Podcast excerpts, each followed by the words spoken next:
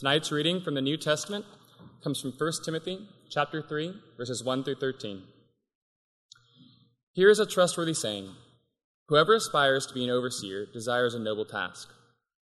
Now the overseer is to be above reproach, faithful to his wife, temperate, self-controlled, respectable, hospitable, able to teach, not given to drunkenness, not violent but gentle, not quarrelsome, not a lover of money. He must manage his own family well and see that his children obey him, and that he must do so in a manner worthy of full respect. If anyone does not know how to manage his own family, how can he take care of God's church? He must not be a recent convert or may become conceited and fall under the same judgment as the devil. He must also have a good reputation with outsiders, so that he will not fall into disgrace and into the devil's trap. In the same way, deacons are to be worthy of respect, sincere, not indulging in much wine, and not pursuing dishonest gain. They must keep hold of the deep truths of the faith with a clear conscience. They must be first tested, and then, if there is nothing against them, let them serve as deacons. In the same way, the women are to be worthy of respect, not malicious talkers, but temperate and trustworthy in everything. A deacon must be faithful to his wife and must manage his children and his household well. Those who have served well gain an excellent standing and great assurance in their faith in Christ Jesus. This is the word of the Lord. Okay, let's join together and pray. Father, we ask that you might come and show us uh, the beauty of your church, even your church government, particularly the leaders that you've set aside. And we pray that you would give our minds um, newness of life, newness of thought by your Holy Spirit. Teach us, Jesus. In Christ's name, Amen. This past week, Meg and I were having dinner with some friends, and we began to talk about the topic of leadership. And the wife made, I thought, a very insightful comment. She said, It seems like in our culture, um, power and authority tend toward just one question Who has it? Who's got it? And so we live between these poles of grasping for power and hoarding power. And we began to talk about how does that change when someone enters into the kingdom of Jesus Christ? Because it should. For example, in our culture, authority is often to dominate, and the misuse of power is used to remain in power. But when you enter the kingdom of Jesus, authority becomes primarily given to serve. Jesus talked to his disciples about this, right? There was that time where they were vying for authority and power, and he said, Listen, it's outside in the culture in the world where authority is lorded over people, but not so with you. For you, the greatest will be the servant of all. And again, in the culture, worth is often made equivalent to title and position. So if I don't have a title and position, I don't feel as valuable. However, in the kingdom of Jesus, role and value are not synonymous. They're not equal. Because we understand that value is first and foremost understanding that you've been made in the image of God and after His likeness. That's where value rests. In God's eyes, a president has no more inherent value than a plumber. And then also in the culture, limitation is often seen as injustice. If I don't have access to an opportunity, if I don't have gifts, again, if I don't have this uh, title, but in the kingdom of Jesus, limitation is actually instruction. It teaches us about God. In fact, we see God Himself Jesus Christ, the eternal Son of God, limiting himself, becoming a human being, and living in a lowly way. There's something more going on in the kingdom of God. There's something that we're missing. We need God to teach us a new way to think. Because we too, myself included, are very shaped by the water that we swim in. We smell like a smoky room. And so, as we talk about theology and life, And tonight we move to this idea of church government. And I'm going to say a little bit more about it next week, so I can't get to it all this week. But particularly church leaders, let's focus upon the character of God's leaders and the roles. Okay? The character and the roles. Now, this past week, I read an article in the Harvard Business Review, and it was about corruption. And it told the story of a CEO of a large consumer goods brand. And through the years, the pressure, the duties, the competition, all the things that he was facing, he began to pull away from his colleagues, began to pull away from his friends, pull away from even his children. And what those noticed around him said, he seems to have suffered a loss of empathy, when that before was his most dominant trait. You know, leadership, the crucible of leadership, will tempt you and try you to lose yourself. So be careful what you wish for. And as we look at this passage here, if we thought about the mirror opposite of the qualities we're given, it's basically many of the qualities that cause people to fall publicly and morally. Right? Folks that can't be faithful to their marital commitment. Now, in another translation, Paul will say, you know, I want elders to be a one woman man. You know, husband of one wife doesn't mean you can only get married once, but rather it talks about devotion and faithfulness. Or another reason people fall is financial misconduct. Another reason is addiction to alcohol or drugs. Another reason would be loose words. And many of the qualities that Paul lists for leaders really could be summed up the ability of self control. Isn't it true that you can have great mastery in a lot of areas? Uh, you can be masterful at an instrument, masterful as an entrepreneur, masterful as a stateswoman or a statesman. You might have the power to overcome a nation. The hardest mastery is self mastery, right? Self control, being able to care for ourselves and so, Paul would say leaders of Christ need to resist being controlled by pleasure, by drink, and by sex, controlled by security. There would be finances. That's where we look for security. Controlled by getting your way, anger and gossip. That's why we use anger and gossip to manipulate and get our ways. Even being controlled by independence, the need to be independent from committed community uh, blues singer and guitarist Robert Cray has a song called Poor Johnny. And in it, he, he has this line To his friends, he was king because he thought of everything except his number one. She had the kids in the house while he was always out leaving his homework undone. Right? This idea of a leader in the church needs to begin with his closest relationships, his covenanted relationships, and be faithful there first. I'm under no illusions that my effectiveness of a pastor and any fruit that my life might bear in your life flows out of my commitment to this woman, Meg, to be clear, Meg. you know, if you're a visitor, you're like, which woman? Which woman? Meg, front row. Uh, and my children, right? I mean, that's where it flows out of. Um, and so, you know, leaders have to prioritize relationships well, and I love that it includes reputation with outsiders too. Because it's easy sometimes within the church to go, well, you know, it really doesn't matter what the world thinks because they don't embrace this faith. And Paul says, no, it, it actually does. It matters that one has a faithful reputation. So we're not one person at work and another person at our uh, community group on Wednesday night. There was something else I read this week that stuck with me. It was talking about companies that are successful avoiding corruption. And they said those companies actually don't focus on corruption itself.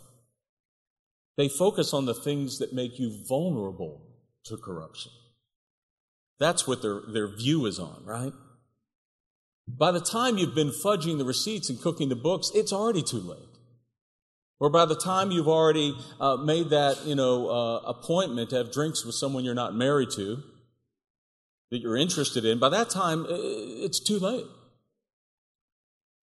Or the time that you and I are writing that text and about ready to fight, it's too late. I mean, the time to escape temptation is before then. The time to escape temptation is actually the place of desire. I was thinking about uh, the book of Genesis, chapter 3, and when uh, Adam and Eve, the first man and woman, fall into sin, the time of the sin really wasn't when they reached for the fruit off the tree. Rather, it was that moment where they both, in their desire, turned and looked at that tree. And were told the fruit then appeared pleasing to them. And so leaders don't just monitor themselves at the point of action. They monitor themselves at the point of desire, being honest about their desires, able to confess their desires in safety in a community. That's where the real protection comes. But it's not just a matter of putting off sinful desire, it's putting on godly desire. Uh, in the book of Galatians, we get a similar list to this one, not exactly. Some of you may know it. It's called the fruit of the Spirit what it means to have a, a fruitful life by God's Spirit. And how are those traits cultivated? Is it simply by willpower? Of course not. If you read that in the book of Galatians, it's by the grace of God. Paul says a similar thing in the book of Ephesians. He says it used to be that you were controlled by sensuality. You know, just by pleasure. You're just going to do it. It used to be you were greedy and hungry to practice different forms of impurity, every form of impurity. But he said, This is the change. Why does the change come? Because that is not the way you learned Christ. That interesting? He doesn't say that isn't the way that you learned to behave or you learned a law, but you learned a person. Learning a person is much different than learning a law or a behavior code. Because only as you learn Christ, you see his love for you. You see the groom that loves the bride. You see the elder brother who loves the younger sister and brother. You see, he's the only one that can fill your desire where you're hungry and thirsty. And then that enables you and I then to live godly lives, to have godly character. So, the character of a leader is put before us, but I want to spend the, the remaining time and a little bit more of the time on roles. Now, there are two offices that are indicated here, two offices in the church. The one we would refer to as the diaconate, and the second would be uh, the elders together. Now, in the diaconate, you find that both men and women are uh, mentioned. In fact, I had us purposely read a passage that translates not the wives of deacons, but the women. And I did that because you should know that the Greek word does not mean wives or just women. It's interchangeable. In fact, we'll never really know until heaven. But I would say that the context lends us to believe that it would be wise, but it, it, rather that it would be women, because that's the way it's used in the passage. But even if you don't buy that, wives are a subset of what? Women, right?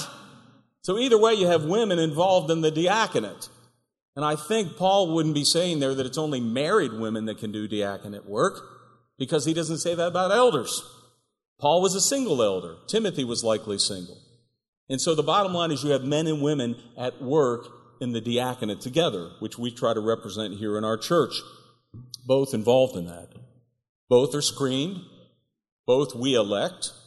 Uh, now, in this uh, particular denomination, there continues to be a debate because uh, women may be, or uh, men are ordained, women commissioned.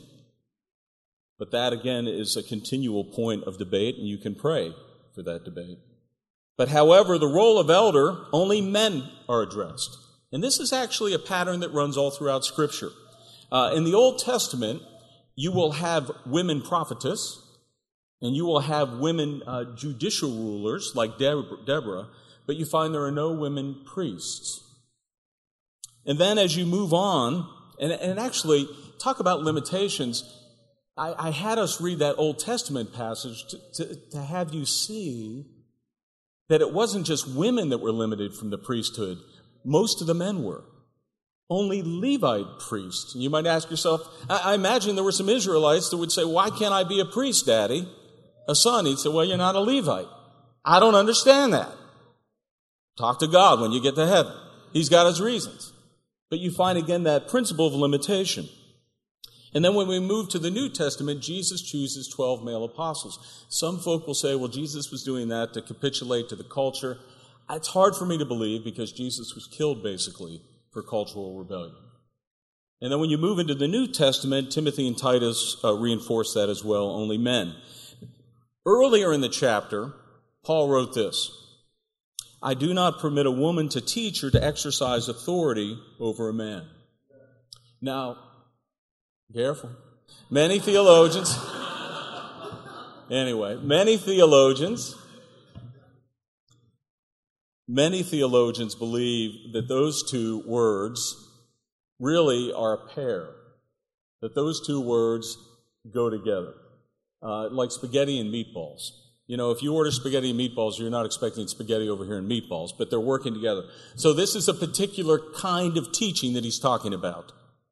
It's an authoritative teaching, which we understand to be preaching and church discipline. And so we don't understand, we don't understand it to be that women are excluded from all teaching. And I'm going to uh, hopefully explain that a little bit more as we get into the examples in the New Testament. But as you go into this passage, Paul then says a few other things in the chapter before. He says that a woman should learn in quietness with all submissiveness. He brings up the historical account of Eve being deceived. And then he says women will be saved by childbirth. What in the world is he talking about? How do we understand that? If you've read those passages, you're like, whoa, that just totally offends me. I don't understand it. Let me try to shed some light on it. And here we're talking about a biblical principle I try to bring up regularly because people go off the rails when they forget it. And that is you read the Bible in light of the Bible. You read the unclear in light of the clear. You read the part in light of the whole.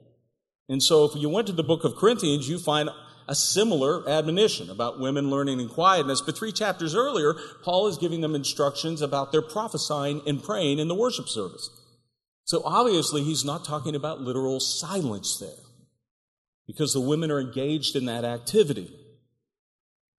And I don't believe he's talking about temperament either. That a godly woman must be meek and introverted. Hey, if that's you, amen. But a woman can fulfill this passage and be strong and demonstrative and extroverted. Not talking about temperament. And then he moves on about Eve's deception. But the point cannot be that women are more prone to being deceived than men.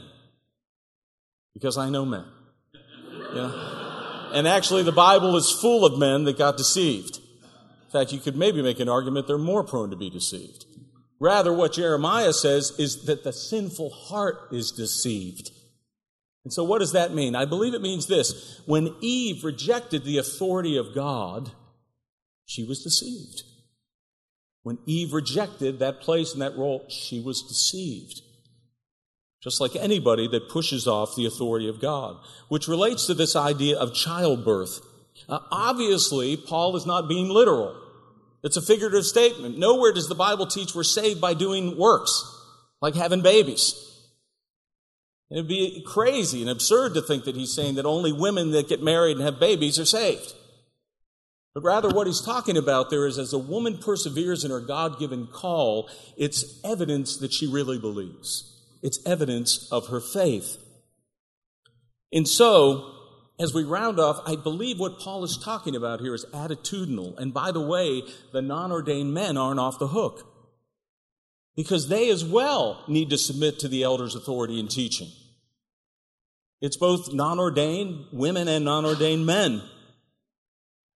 And so I now want to move in just for a second to talk about women ministry because I feel like you got to do that because women too often hear what they can't do while the Bible is full of fruitful ministry of women. When you start in the book of the Bible to the end, one thing is clear men and women are equal. They are made in the image of God and the likeness of God. Nowhere do you find a command that women are to submit to all men. Nowhere do you find that. The Bible is not a patriarchy. A patriarchy is that only and all men are in positions of power and they don't share it. But actually, most men are not in those positions of power. Very few men are elders compared to that many. So you have both men and women, and also the elders don't hoard the power, they share the power. And so it doesn't qualify as what people would say is a patriarchy. And also, as you start the book of Genesis, and the God talks about the kingdom, both the men and the woman are told to go off and be fruitful and cultivate the world, which means all sorts of uh, jobs and vocations, which is a very important point when we're talking about these particular roles of uh, men as eldership, or I would say in marriage, we'll get to in a couple weeks, as a husband, as a leader. We're not talking about the marketplace. You know, a woman is blessed if she's a CEO. She's blessed if she is an engineer. She's blessed if she's a stay at home mom. She's blessed if she's an athlete. She's blessed if she's a soldier. In the marketplace, God is blessing the work of women. But in the Bible, more importantly, you see this modeled. Let me just do a quick run through. Miriam, the prophet, is the one that leads the congregation in worship when God has delivered his people through the Red Sea. Deborah ruled over Israel for a time. She was a prophet and a judge. We're told that she sat under a palm tree and they would come and bring their uh, concerns and she would make judgment for them. Ruth, a godly woman, is given the great privilege of being the great grandmother of King David. Queen Esther saves the people of God from extinction, and that line is where the Messiah would come from. So essentially, she saves the line that would save the Messiah. Proverbs 31 talks about the ideal woman. And what do we read about the ideal woman? She's not only a faithful mom and a faithful mother, but she's also involved in industry, textiles, real estate, selling fields, and mercy. And by the way, that's not like a lean in passage for women. Right? That's the ideal profile of, you know, it's like the every woman woman. It's not one woman could never do all of that. Uh, she would, you know, anyway. Um, then move to the New Testament. Mary and Joseph, they bring Jesus to the temple, and who's one of the people that gets to greet him? Anna the prophetess. And it also says that Anna at that point then began to speak and instruct those that were there at the temple about the redemption of Israel. And then we come to the book of Acts. Priscilla, who marries a husband named Aquila. Who would have thought that would have happened, right? but her name's Priscilla. And her name actually comes first out of the pair. But when Apollos, a rising young seminary student, is preaching, they understand he doesn't really know as much, and so it says they came, pulled him aside, and they instructed him more clearly in the way of Christ. Again, you have women teaching in the body.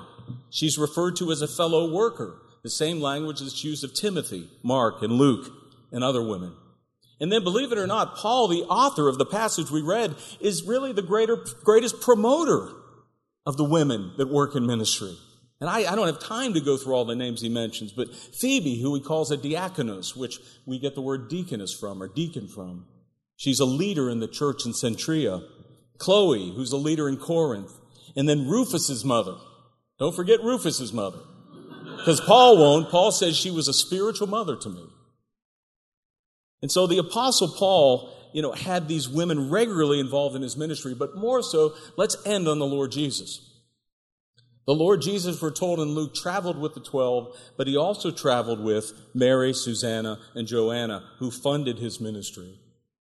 It was the women who stayed by his side when the disciples had fled, even though it put them in a very vulnerable position. More so, it was to the women that God gave the great privilege to be the first witness of the resurrection.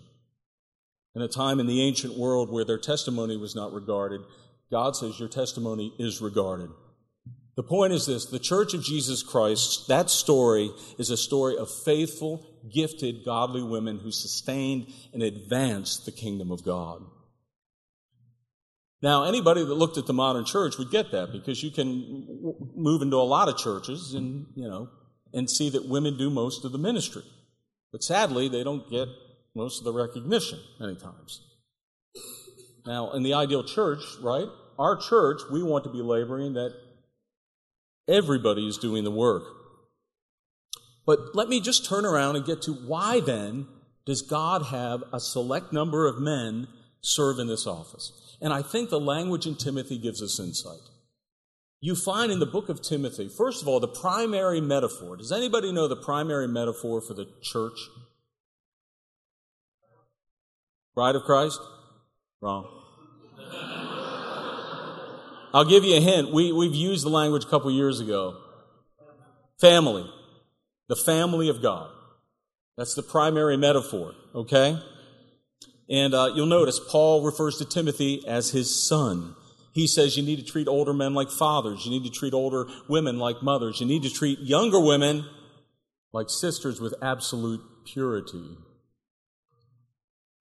And then he talks about an elder managing his family. So, what I'm telling you is there's this whole family analogy, family theme that he's drawing upon here. I will tell you that managing family has been the hardest role that I've had. And it has been the one that it was, the thing that it has required mostly of me has been humility. Taking the low place. Being instructed by my wife and my children in my place of leadership. But why does Paul do this, this family language? And this is my understanding of this that God doesn't make some men in this role of elders because they're better spiritually than other men and women. No. He doesn't do it because they have all the gifts. That's certainly true. In fact, one of my favorite teachers of the Bible is a woman. He doesn't do it for that reason. He does it because he is trying to reveal something, and that is the fatherhood of God. He has, he has selected and chosen these elders that they might model fathering, spiritual fathering in the family of God. That's why he does it. In my family, my wife is my equal. And uh, she has gifts that I don't have. We work together. She, her mothering role is very important. I have a fathering role that's very important. And the God has deemed, God has deemed that in the church, He wants that influence of a fathering. So, implications to wrap this up and then just quickly hit some roles of elder and deacon. The implications for the church are this that both non ordained men and women are free to joyfully, freely, liberally, and powerfully use their gifts, whether it be teaching, evangelism, hospitality, service. And that's what we try to practice. You see, the way I imagine Corinthians going down is you're in the worship service, and this was a time where prophecy was continuing. And so you have men prophesying, you have women prophesying, men, you know, praying. All this stuff is being shared. The body of Christ is teaching, sharing the word of God. And then maybe they pause and they look over at the elder and he goes, you know, he, he's there to say, well, you know, actually that isn't, uh, that isn't consonant with what, what Moses said, but, but they aren't doing all the ministry. But how do we do this with, how do we understand these roles? First of all, an elder, that word means presbyteros. This is why we're Presbyterians, because we understand that elder is the highest form of government, spiritual government. You don't have all these, uh, you know, I'm sorry to my Catholic friends and maybe even my Anglican friends that, you know, bishop is a translation of overseer, but overseer, elder, shepherd, they're all the same office. There's no pope office, there's no cardinal office, it's just elders and diaconate, deacon, deaconess. And so these elders, what are they called to do? Spiritual oversight. Oversee the doctrine and the life of the church, that the life is reflecting the beauty of the word and the righteousness of the word. Their focus is on word and prayer primarily and shepherding the people of God. And when you come to, and in the PCA, we have teaching elders and ruling elders. That's because there's a verse that seems to delineate that some teachers, uh, some elders taught more. And so we call those pastors. But they are equal together. And one of the things you find is that there is parity of elders in plurality. Parity means equality. Plurality means you can't have a church with just one elder to protect it from abuse. So you have several elders. And then when you come to the diaconate, that word is translated servant or minister. They minister to the need in the church, the friendless, those that are stressed, those that have physical needs. They develop mercy and justice in the grace of giving in the congregation. I think the diaconate does something so critical, and that is they protect the church from being hypocrites. That's what James says. You know, be warm and well fed. They protect the church from being basically word but no deed to back it up. And so they lead us in that work. Next week, we'll talk a little bit about creeds and confessions, but let me close by saying this. In the New Testament, both the elders and the diaconate don't do all the ministry. The book of Ephesians says that God gave the pastors and teachers and elders to equip the saints for the work of ministry.